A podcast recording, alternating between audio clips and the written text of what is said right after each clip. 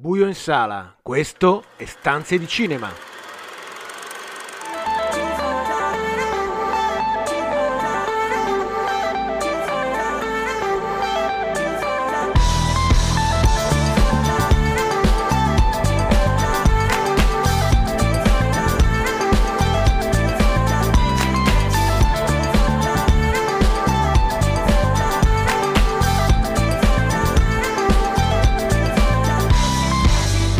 Benvenuti a una nuova puntata di Stanze di Cinema, il programma che vi racconta i film in sala in streaming, tutte le novità da Hollywood a Cinecittà, il box office e l'universo delle serie TV. Io sono Marco Albanese, con me ci sono per questa puntata Carlo Cairoli. Ciao a tutti, buonasera.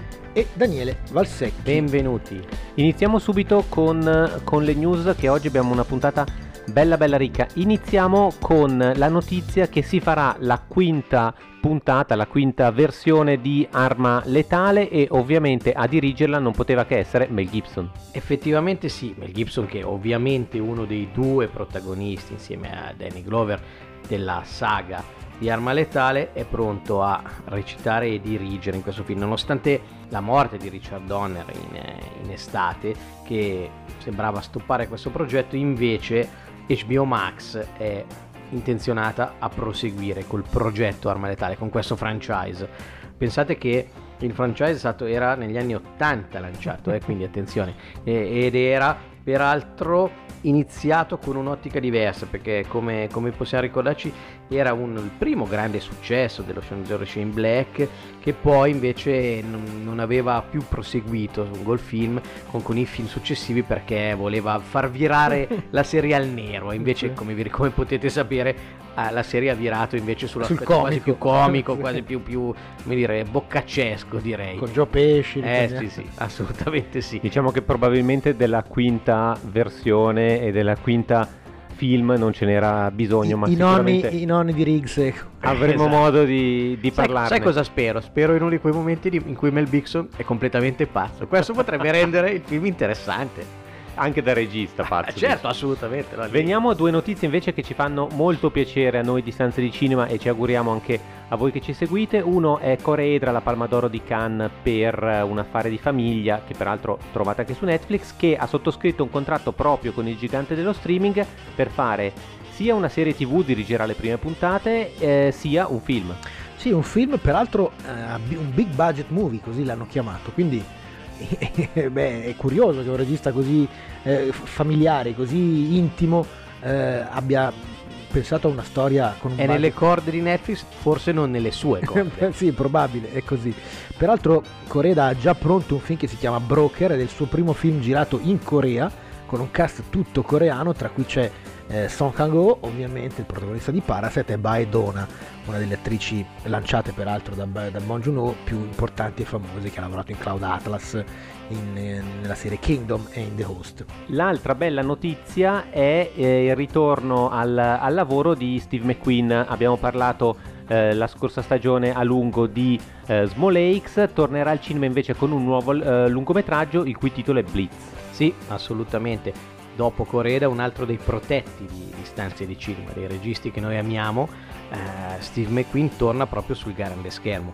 Dopo, oltre alla serie Smolax che vi riconsigliamo di vedervi, e al documentario Uprising torna proprio invece sul, sull'idea di una, una, storia romanzata, scritta da lui peraltro, e si chiamerà come tu hai detto appunto Blitz. La cosa interessante e per i ricorsi storici è che sarà prodotto dall'inglese Working Title e dalla New Regency, con cui il regista aveva già collaborato sia per Widows e poi soprattutto per 12 anni schiavo. E siccome a Stanze di Cinema ci piace passare dall'alto al basso Uh, volentieri, un'altra notizia per oggi, torna il nostro caro amico Z- uh, Zack Schneider che avrà Sofia Botella come protagonista nel suo nuovo film Rebel Moon. Peraltro appunto Snyder è stato liquidato dalla Warner e, quindi ha messo un, un, un, un punto fine alla, al suo coinvolgimento nei, nei, nei film sui, tratti dai comic. E invece questa volta probabilmente farà la sua versione di Guerre Stellari perché Farmi star male. pare che sia un omaggio appunto a Guerre Stellari e soprattutto ai suoi debiti con il cinema orientale di, di Kurosawa.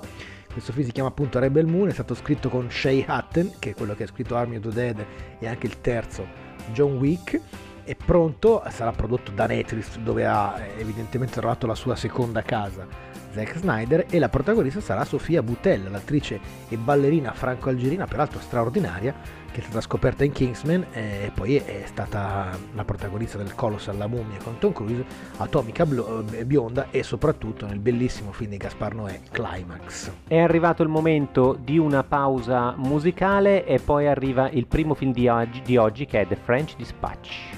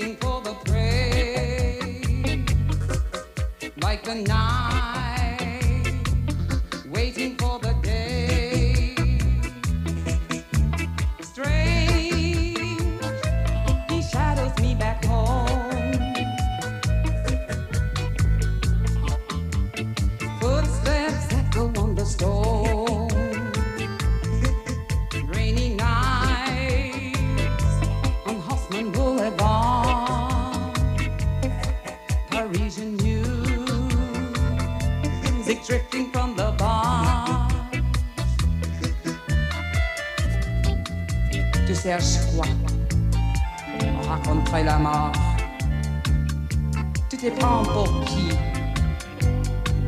Toi aussi, tu détestes la vie.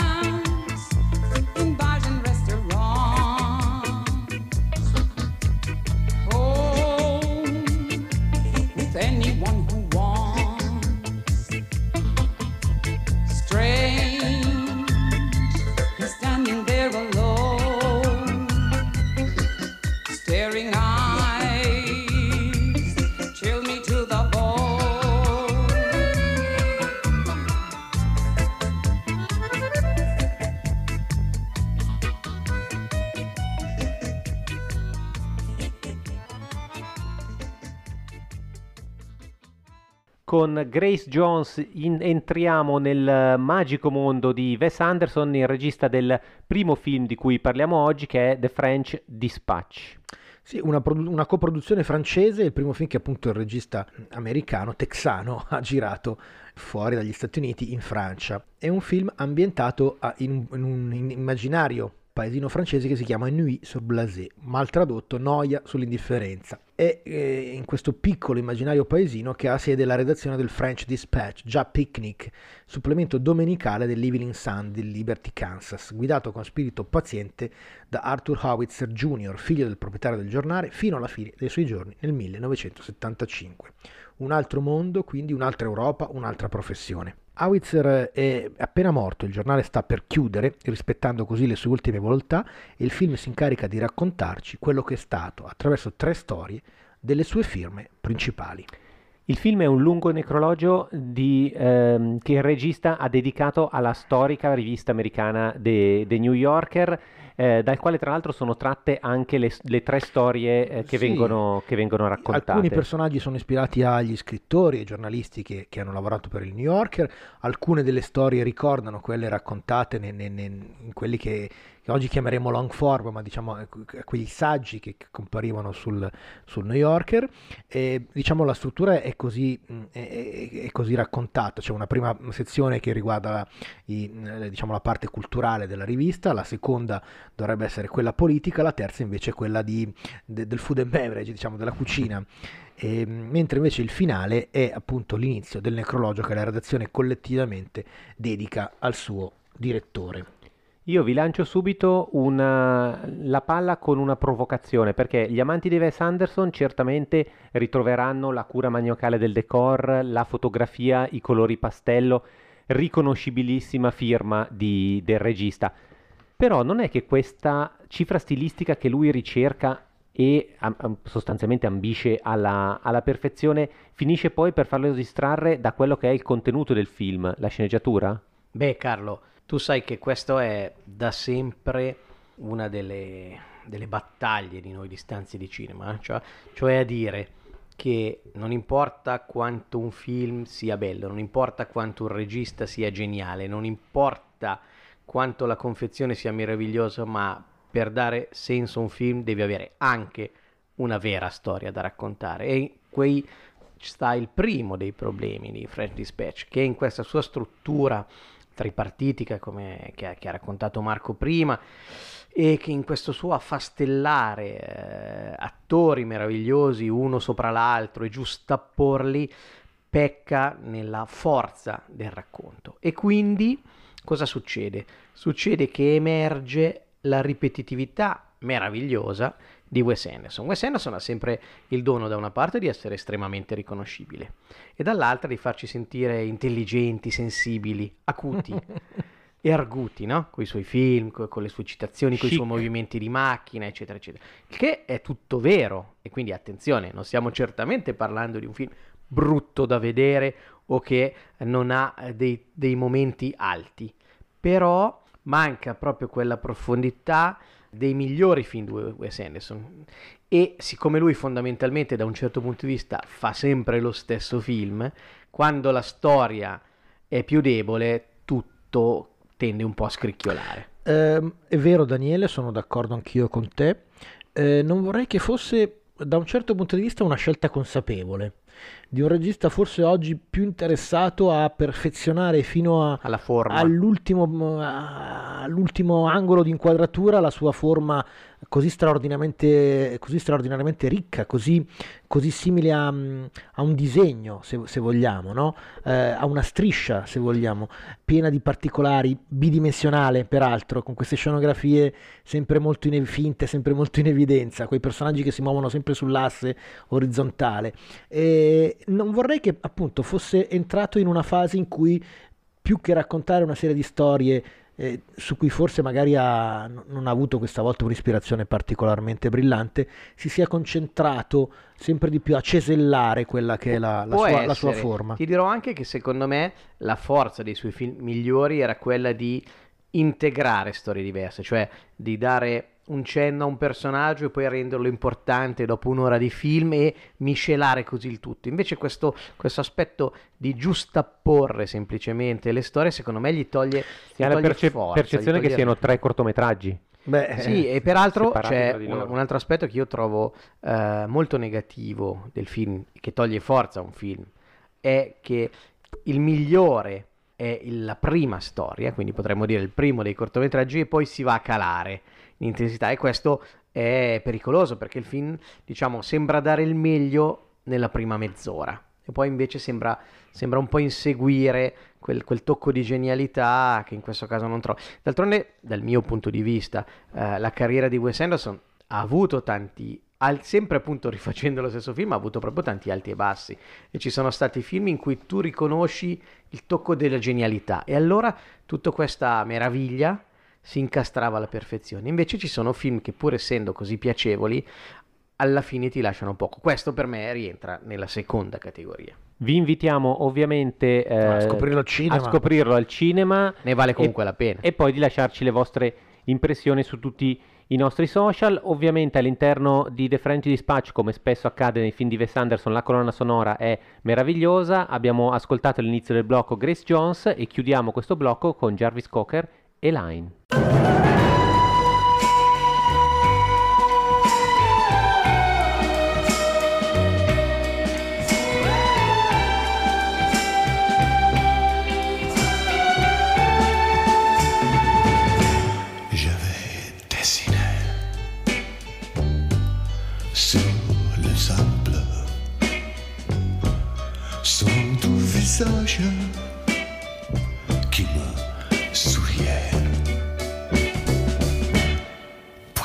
Puis il a plu. Sous cette plage, dans cet orage, elle a disparu. Et j'ai crié, crié, Ali, pour qu'elle revienne. Et j'ai pleuré, pleuré, oh j'avais peine. Je me suis assis auprès de son âme. Mais la belle dame s'était enfuie. Je l'ai cherché sans plus y croire et sans son espoir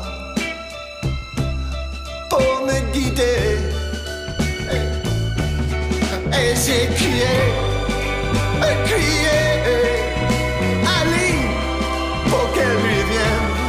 Et j'ai pleuré, pleuré, oh, j'avais trop de peine. Je n'ai gardé que ce doux visage, comme épave, sous le sable mouillé.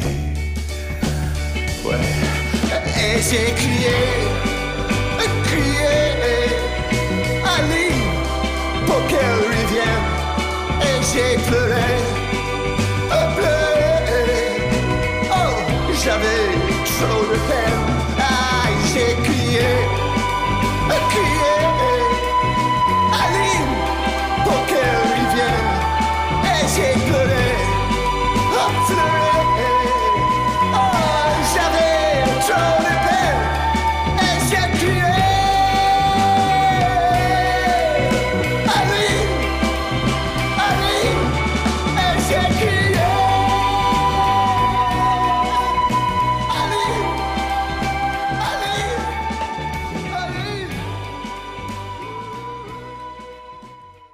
Per il secondo film di oggi cambiamo totalmente atmosfere, ci spostiamo su Netflix per uno, anzi per il film più costoso eh, della produzione del, del gigante dello streaming, parliamo di Red Notice. e anche quello che ha avuto più eh, minuti di, di- di visione nel, nel primo weekend della sua storia. Pensate come siamo messi, ma andiamo a raccontare la sinossi. Attenzione, qui però c'è un inciso eh, di cui poi magari parliamo È- è un'altra molto volta, interessante questa- perché Netflix ha di- cambiato il metodo con cui misura le sue statistiche e peraltro ha deciso di diventare mm, Trasparente, molto più più trasparente. trasparente, di, pubblic- di far creare proprio un sito dove mette le sue statistiche. Quindi invece dei famosi primi due minuti di un film c'è la durata complessiva dei minuti guardati in assoluto. Scusa Marco, Sì, ti ho sì, interrotto. no, era molto interessante questa cosa, ne avrei parlato nella, nella seconda parte senz'altro perché è, è- un, è un cambio fondamentale. Eh, ci torniamo dopo. Al modo con cui fruiamo. Parliamo invece e di Ryan. Reynolds. Sì, eh, ladro gentiluomo, appassionato di oggetti d'arte, eh, affiancato da un agente FBI che è sulle sue tracce, una- da un agente dell'Interpol tostissima che arriva però sempre in ritardo e un misterioso informatore che si, che si fa chiamare l'alfiere che si muove nell'ombra mettendo gli uni contro gli altri. Questi sono i quattro personaggi principali di Red Notice. Ovviamente c'è un McGuffin a muovere l'azione e, e che racconta che una delle tre magnifiche uova gioiello regalate da Marco Antonio a Cleopatra si è perduta nel corso della storia e nessuno sa bene dove si trovi. Le altre due invece sono conservate, una a Roma al Museo di Castel Sant'Angelo e l'altra a Valencia da un uomo d'affari assai poco raccomandabile. Il muscoloso ma non invincibile agente Hartley e lo scaltro e ciardiero ladro Roland Booth cercano di recuperarle, impedendo che cadano nelle mani appunto dell'alfiere.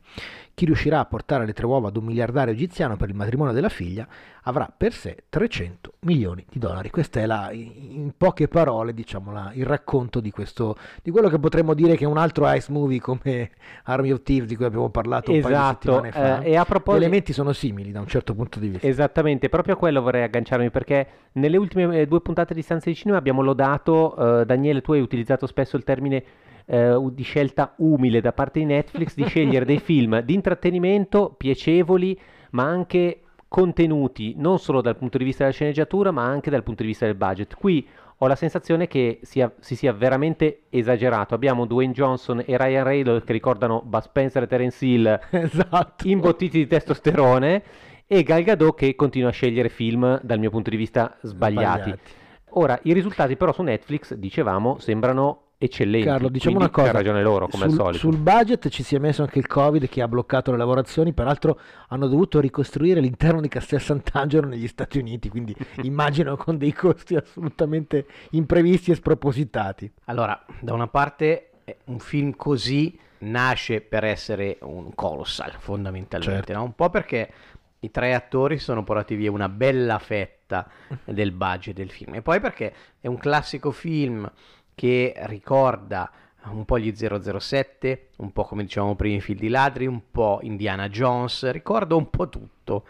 E quindi abbiamo tutta una serie di esotiche location, tutta una serie di eh, situazioni dalla Mission Impossible, eccetera, eccetera, eccetera. Qui sta, secondo me, il bene e il male di questo film, cioè a dire, è un intrattenimento ovviamente che scorre senza dar fastidio, se vogliamo, però questo fatto di essere così infarcito di tutto un citazionismo pop, di tutta la necessità di essere così ammiccante e piacevole in confronto, J.J. Abrams è serissimo. Cioè, È proprio una cosa che a un certo punto è stordente. Del tipo che quando è troppo è troppo. No, assolutamente. Quando è troppo, quando è troppo, è troppo come le, le battute di Ryan Reynolds. Perché per quanto lui ormai sia, diciamo, faccia questo personaggio alla Deadpool, però lo fa costantemente, so- ha solamente una corda. E quando un, un attore o un personaggio si ritrovano ad avere solamente una corda all'interno di un film eh, da suonare, effettivamente il film eh, ne Arranca. soffre. Arranca, però secondo me Daniele il limite più importante di questo film sono- non è tanto nei ruoli maschili che sì sono abbastanza stereotipati, ma è- Si è- tentano di eh, giocare il ruolo di Bravo, coppia, come eh, tentano di voi. giocare con risultati un po' così alterni, come dicevi tu, o prevedibili da un altro punto di vista, ma sono i due ruoli, in realtà sono i due ruoli femminili che sono veramente sacrificati, perché l'agente dell'Interpol è, onestamente è un personaggio francamente davvero troppo minore per, per essere uno dei quattro principali e su cui davvero ha poco su cui lavorare, è talmente prevedibile, è, è- il personaggio sfortunato che arriva sempre alla fine quando tutti gli altri sono già scappati. Ma ancora più grave è quello affidato a Gal Gadot che in questo caso dovrebbe essere una delle tre protagoniste eh, di, di questo film e, e ha un personaggio davvero su cui ha pochissimo su cui lavorare, un personaggio assolutamente perfetto, con abilità straordinarie, che non sbaglia mai nulla, che non sembra avere difetti, che si muove impeccabile in ogni contesto, da una serata di gala a, a una prigione russa. E, onestamente un personaggio co- così, po- così idealizzato, così infallibile, privo di conflitti, eh, che il suo, narco- il suo arco narrativo alla fine suona davvero, davvero piatto. Al cui confronto Wonder piatto. Woman era piena di problemi. Esatto. Esatto, E- vi e- faccio notare che Gal Gadot sta sbagliando le scelte dei Eh. film ormai da un paio d'anni. Ah, sai Carlo, io non so se, allora, se diciamo su Wonder Woman, se puoi dire che l'ha sbagliata a posteriori, perché effettivamente grazie a quel personaggio aveva costruito tutta una parte della sua capacità. Qui certamente sì. Aggiungo un altro aspetto. Lei che è una donna di una, di una bellezza, di uno splendore, il cui sorriso, il suo sguardo, il cui fisico salvano un film da un certo punto di vista. Eh, non ha in questo film, ma non è, mi sembra un percorso che continua, non ha nessun appeal, non ha nessuna, eh, non, è, non è sexy, non è ammiccante, non è piacevole, non ha niente di erotico, che mi pare una mancanza, e attenzione, non voglio fare eh, il misogino, eh, non, non- prendetemi male amici del Me Too, ma è proprio il fatto che manca una figura, come dire, di una donna così notevole, proprio la capacità anche di poter giocare con questo suo aspetto. Invece sembra che proprio sia tagliato secondo delle regole veramente rigidissime di, di politica correct. asessualizzata, la, la parte se- sensuale è, completamente eliminata dal suo Sì, personaggio. sì, sì. Eh, chissà come sarà come, come regina cattiva di Biancaneve. E questo, questo lo scopriremo. Peraltro il franchise è lanciato, il finale ovviamente come in tutte queste ipotesi è apertissimo e il divertimento però francamente mi è parso contenuto.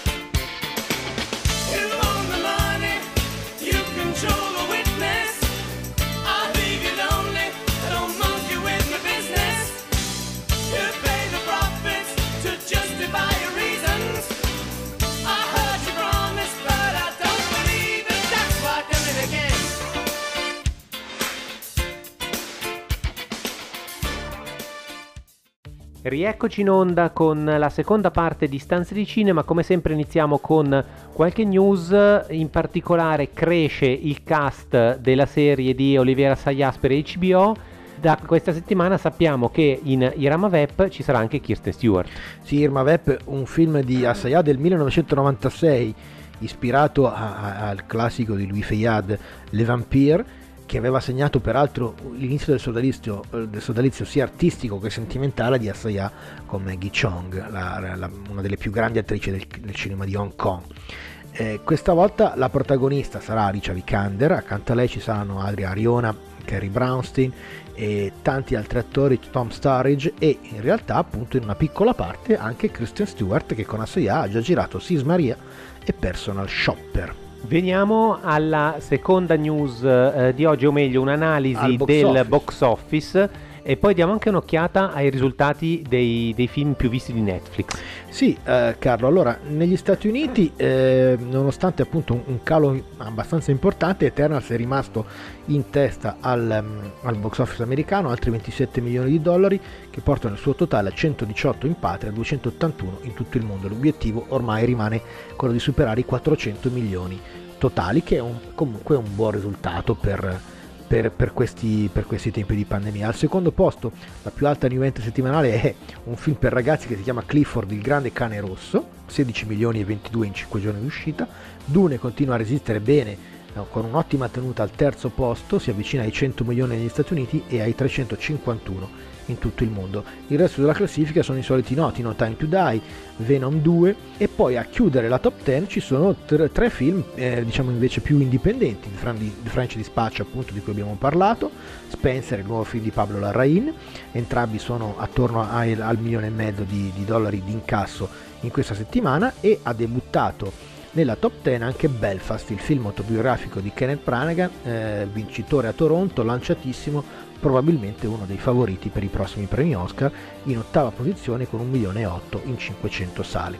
Anche nel nostro paese il Eternals si conferma in vetta con 1,7 milioni per un totale di 6,4 in due settimane, probabilmente non solo sarà il terzo film a superare il milione di, eh, di accessi in Italia molto rapidamente, ma probabilmente sarà il film più visto in Italia dalla pandemia e forse chissà potrebbe anche arrivare a superare il muro dei 10 milioni di euro di incasso. Segnaliamo al secondo posto il film su Zlatan Ibrahimovic. Del Che tutto in- a sorpresa ha incassato Italia. quasi un milione di euro. Potevamo anche aspettarcelo. Eh, Daniele, nella prima, nella prima parte hai giustamente eh, citato Netflix e il, il suo, il suo nuova moda, moda e metodologia di misurazione degli, degli ascolti o comunque dei risultati dei film che vengono distribuiti in streaming. Che cosa è cambiato? Allora, prima Netflix misurava la visione dei due minuti di film. Contava le visualizzazioni Esatto. di quelli che eh, superavano i I primi due due minuti. minuti. Mentre adesso conta i minuti totali di visione e secondo me è un metodo più intellettualmente onesto, eh, fatto salvo che non esiste ovviamente il metodo perfetto Certo. per lo streaming, perché è un mix di situazioni, no? di chi vuole vedere un pezzo, di chi ha una visione invece ovviamente eh, classica e tradizionale, però leggiamo un po' quali sono i film Beh, perché secondo me questo Ci sono delle dà- chicche. No, Beh. ma dà, sai, vedrete, dà il peso del fatto che questo tipo di, di valutazione non è s- sbagliato. non è sbagliata. Eh, vi dirò qualche film e poi vi dirò un dato su- invece sulle serie che, Ah, sono- sì. che invece è clamoroso. Vedremo gli amici In, d'Armiros. in- in testa, in testa ai film c'è ancora Bird Box, il film di, di Natale del 2018 con Sandra Bullock, 282 milioni di, eh, di ore visualizzate. Se non sbaglio le ore visualizzate sono nei primi 28 giorni, eh, per- in modo che Sì, sia, hai ragione, che sia pari per tutti.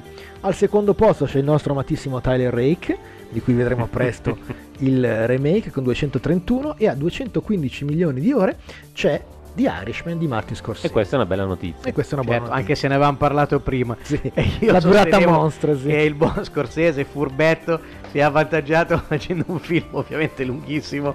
E questo, su questa classifica vale. Beh, Però certo ne siamo contenti. Al quinto posto Six Underground di Michael Bay, poi Spencer Confidential, Enola Holmes, Army of the Dead, che è uscito appunto a maggio dell'anno scorso, The Old Guard eh, con eh, Charlize Theron e al decimo posto Murder Mystery, 170 milioni di ore. Però appunto stiamo parlando di 170 milioni di ore La prima serie più vista di sempre è Squid Game, che ha un miliardo e 600 milioni di ore. E questo vi, vi può fare eh, avere un'idea di quello che è il bacino d'utenza di Netflix. e anche l'interesse ovviamente a, a spingere sempre di più comunque anche su nuove serie. Al secondo posto c'è Bridgerton nelle serie più viste con peraltro solamente 625 milioni, al terzo posto quello che in inglese sono Money Heist e in- in- per noi è la casa di carta. La parte quarta è, è a 619 milioni di visualizzazioni, quarto posto la terza stagione di Stranger Things. Ci racconta proprio di come i film sono importanti per Netflix, come l'abbiamo detto tante volte, danno visibilità, danno prestigio, danno premi potenzialmente, ma le serie tv sono proprio il pane. Il corno. Eh sì sì, perché veramente i numeri sono, sono- sono incredibili. E certo, dopo avervi- aver letto comunque tutta la classifica, a maggior ragione diciamo tanto di cappello a Scorsese, perché in realtà di film non d'azione c'è solo il suo. C'è solo lui, no? Che non c'è Roma per fare, per No, fare un altro esempio no. di un film importantissimo che, che Netflix lancia. Vedremo, vedremo il nostro simpatico La mano di Dio cosa, cosa Sì. farà. Ora vi interrompo, avremo ancora da parlare di, di Netflix perché subito dopo la pausa musicale arriva Passing proprio su Netflix.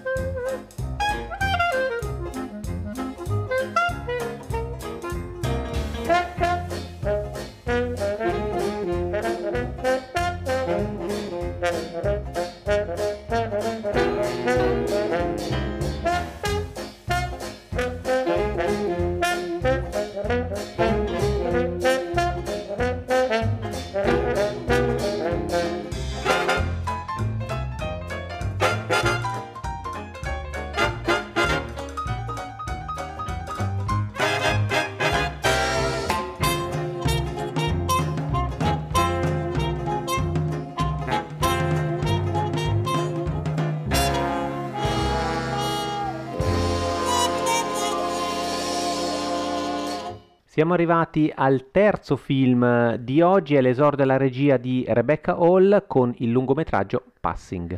Sì, è l'adattamento di un romanzo breve scritto da Nella Larsen nel 1929. La Larsen era una delle- stata una delle famiglie delle, delle, mh, scrittrici più importanti di quella, eh, di quella stagione negli anni 20 chiamata Harlem Renaissance, eh, una stagione eh, di, di, mh, eh, rinascimento culturale e letterario eh, afroamericano. Passing è la storia di due donne appunto afroamericane dalla pelle così chiara da poter ingannare. Originari di Chicago si ritrovano per caso dopo tantissimi anni in una caldissima mattina d'estate a New York dove vive Irene.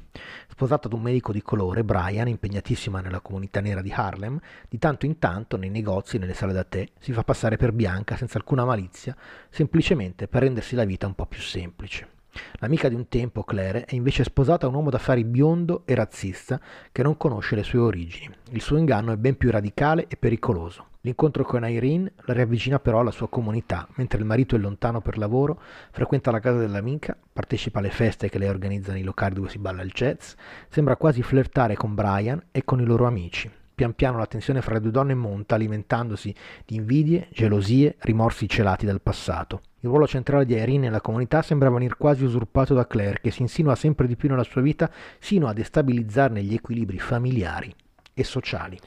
Per il suo primo lavoro dietro la macchina da, da- da presa, Rebecca Hall ha scelto una storia che è in forte sintonia con, con la sua. Ricordiamo, lei è comunque viene da una famiglia eh, culturalmente molto stimolante, è figlia del fondatore della Royal Shakespeare Hall, sua mamma era una soprano af- americana, quindi una storia molto simile E, e nella a quella... e nella sua famiglia davvero eh, i suoi, eh, forse la nonna, se non sbaglio, si, si faceva passare per bianca. Quindi una, una storia che è molto vicina alla, Certo, alla sua. alla sua e ha scelto di raccontarlo con un legame, con, un- con uno stile molto lineare, molto preciso. eh, un- ho scelto Sì. anche un bianco e nero eh, particolare per molto questa, per questa storia. contrastato, eh, un bianco e nero stretto, oh, con un formato esattamente il formato Academy proprio di quegli anni, eh, con una grande attenzione alla messa in scena, eh, fin troppa, se, se vogliamo, no? Come tante opere prime, anche questa, eh, ecco, anche questo è un film in cui il, il regista vuole dire tutto e vuole dire forse troppo, eh, e quindi c'è una messa in scena iper controllata, iper raffinata, in cui i personaggi vengono sempre isolati non solo dal formato stretto, ma anche dalla, mh, dalla capacità della regista di, di riquadrare continuamente i personaggi all'interno di porte, specchi, finestre, e proprio per cercare di isolarli sempre di più, per fare in modo che quasi nella stessa inquadratura non ci siano mai due personaggi assieme, e quando ci sono, sono su piani di fuoco diversi che vengono utilizzati anche, anche in questo modo per, eh, per- per allontanarli anche quando sembrano, sembrano vicini. Eh, questa è la storia di un inganno naturalmente, no? ed è la storia anche eh, di, di due personaggi che cercano di relazionarsi in maniera onesta alla- al- al- con le proprie origini e attraverso la propria cultura e nel- nella propria società, riuscendoci fino, fino a un certo punto. Beh, devo dire che in effetti ognuna delle due donne vede nell'altra lo specchio, il riflesso delle scelte che lei non ha fatto. E quindi qui sta, eh, diciamo, il gioco proprio psicologico tra le due, no? Perché appunto se una ha ingannato tantissimo, l'altra invece si è immolata tantissimo e quindi c'è una sorta appunto di rimorso, di invidia reciproca, di gelosia reciproca, di, di volere eh, cambiare il gioco delle parti che si sottrae. Questo è secondo me uno degli aspetti interessanti del film, che oltre a questa fotografia mh, forse sovraesposta, non so, non so come, come dire, talmente bianca da andare di pari passo con la narrazione, sono mi sembra i due aspetti buoni, oltre alla, alla recitazione eh, di una delle due protagoniste, non tanto secondo me di, di, di Tessa, Tessa Thompson. Thompson quanto di Ruth Negg. Assolutamente, assolutamente sì, anche perché ha il personaggio, se vogliamo, più Certo, interessante. Sono i personaggi maschili ad essere un po' lasciati sullo sfondo, Quello forse assolut- per scelta. Sono, non lo so se per scelta o per banalizzazione, per problemi secondo me di scrittura, nel senso che questo film è, dal mio punto di vista, troppo scritto, troppo, eh, troppo voluto, troppo scel- ha troppe scelte, eh, sia di narrazione che di contenuto che anche di messa in scena, quello proprio di cui parlava Marco prima, no? C'è troppa necessità di spiegare, di far capire, di far vedere, di dimostrare sia la parte del tema che la parte artistica della regista. E qui secondo me sta il limite di questo film. È certamente un promettente inizio per, per Rebecca Hall, è un film che vi invitiamo comunque ad andare a scoprire, lo trovate disponibile Netflix. su, su Netflix. Ora dobbiamo lasciare spazio ai ragazzi di Dark Mirror con la loro, sceglie, eh, la loro serie di questa sera Coyote eh, e torniamo subito dopo con le stanze di Williams.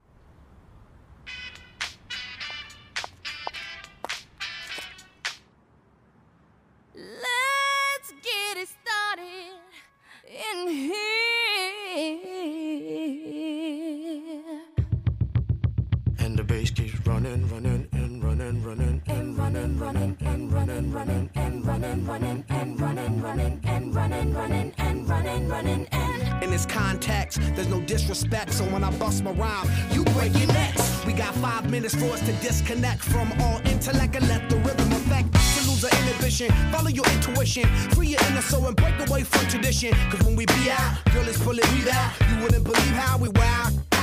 Burn it till it's burned out, turn it till it's turned out. Up from northwest, east side. Everybody, everybody, let's get into it. Get stoked, get it started, get it started, get it started. Let's get it started. Let's get it started in here. Let's get it started. Let's get it started in here. Let's get it started. Let's get it started in here. Let's get it started. Control of body and soul. Don't move too fast, people just take it slow.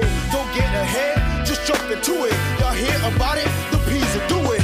Get started, get stupid. Don't worry about it, people will walk you through it step by step like an infant new kid. Inch by inch with a new solution. Transmit hits with no delusion. The feeling's irresistible and that's how we move it. Everybody, yeah. everybody, let's get into it. Get stoked, get it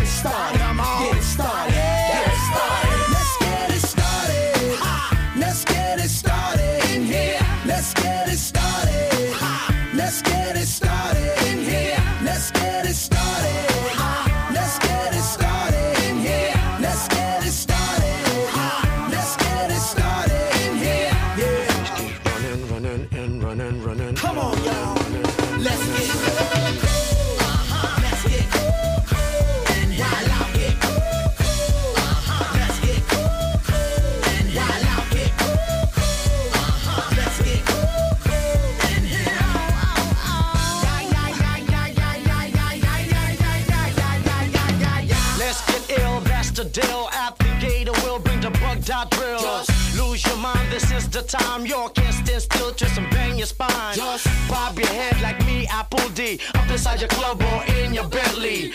Get messy, loud and sick. Your mind fast, no more on another head trip. So Come them now, do not correct it. Let's get ignorant, let's get hectic.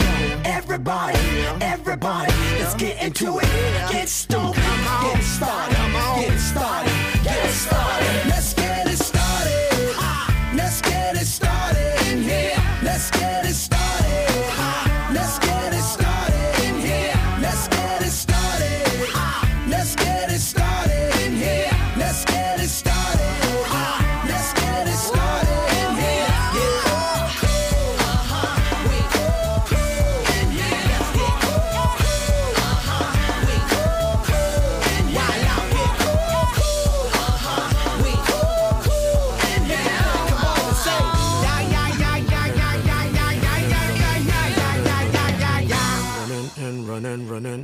running running, and running, running and running, running and running, running and running, running and running. Eccoci arrivati al momento della serialità, al momento di Dark Mirrors, con noi in collegamento fa- eh, Alessandro Vergari. Ciao Alessandro. Ciao, ciao, ciao.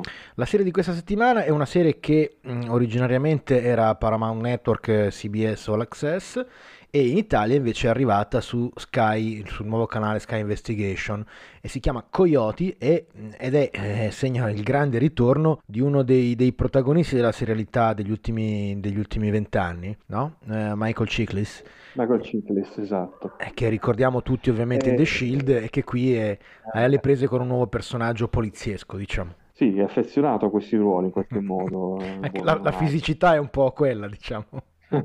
Dici per quello, eh, sì, Anche. è vero.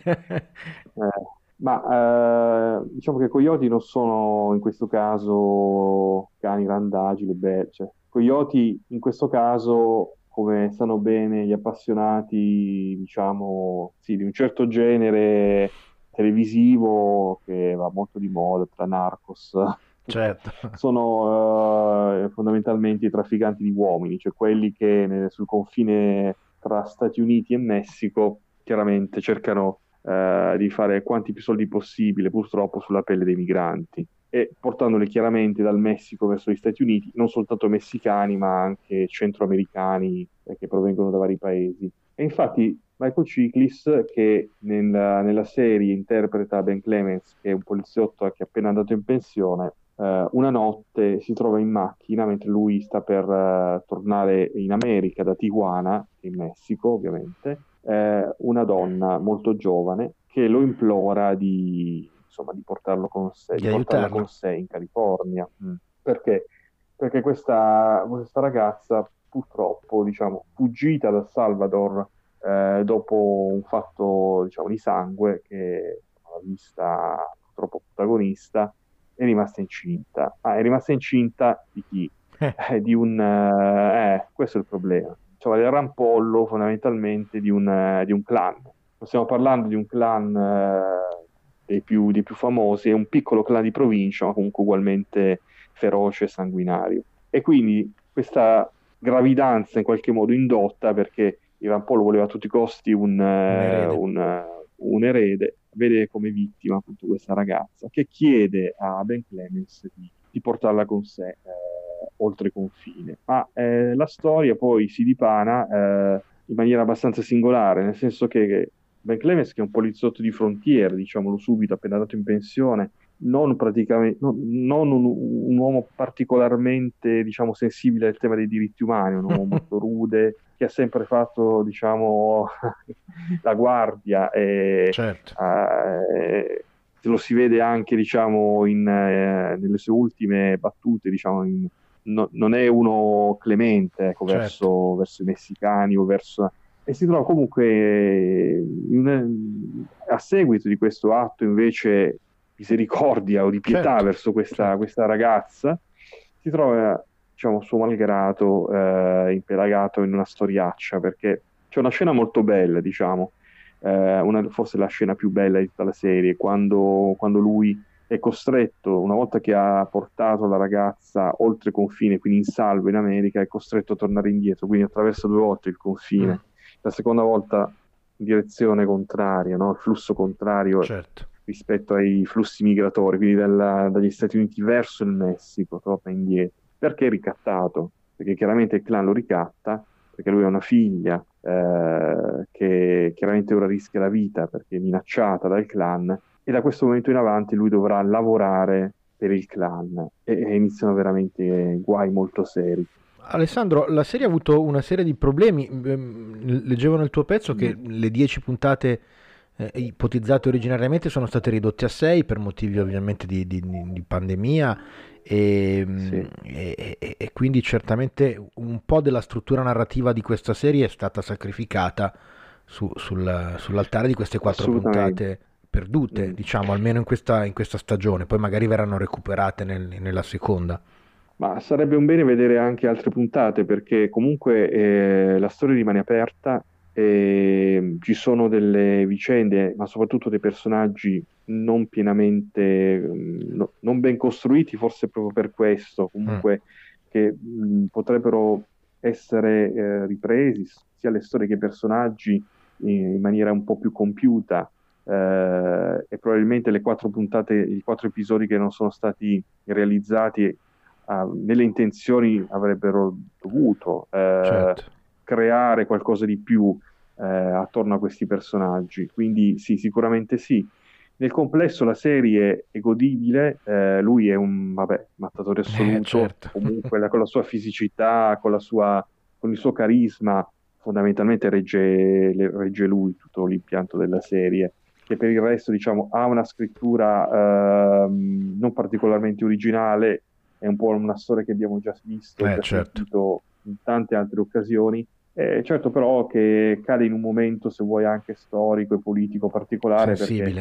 è certo. stata girata, è stata girata alla fine dell'era Trump, è andata in onda invece subito dopo la fine, de- subito dopo l'insediamento di, di Biden, Di Biden. anzi diciamo che per essere più precisi il 7 gennaio, quindi Certo, proprio nel giorno giorno del- dopo dell'assalto al Campidoglio. tutto quello che abbiamo visto, esatto, l'assalto al Campidoglio, quindi poi su una tematica che chiaramente è ancora in questi giorni talmente centrale, no? Quindi Certo, certo. eh, il muro, poi il muro è assolutamente protagonista anche dal punto di vista eh, visivo, eh, scenografico in questa serie, lo si vede dall'alto, lo si vede di fronte, lo si attraversa, lo si rompe, lo si taglia, eh, ci si sbatte contro, cioè, diciamo che il muro insieme a Mago Ciclis sono i due protagonisti Di questa eh, serie. di questa serie che- di cui aspettiamo una seconda stagione fiduciosi. Grazie Alessandro del tuo contributo. Coyote, lo ricordiamo, su Sky Investigation. Per questa settimana è tutto, vi aspettiamo fra sette giorni naturalmente sempre in onda e quando volete su stanziadicinema.com, sui nostri social, Facebook, Twitter e in podcast naturalmente su Spotify e sugli altri canali podcast che trasmettono la nostra trasmissione. Prima di lasciarvi come sempre la stanza di John Williams. Questa settimana live con la Filarmonica di Vienna, lo stesso Williams dirige la suite di Jurassic Park, il suo film Spielbergiano del 1993. Da Marco Albanese, Carlo Carori e Daniele Valsecchi, buon film a tutti!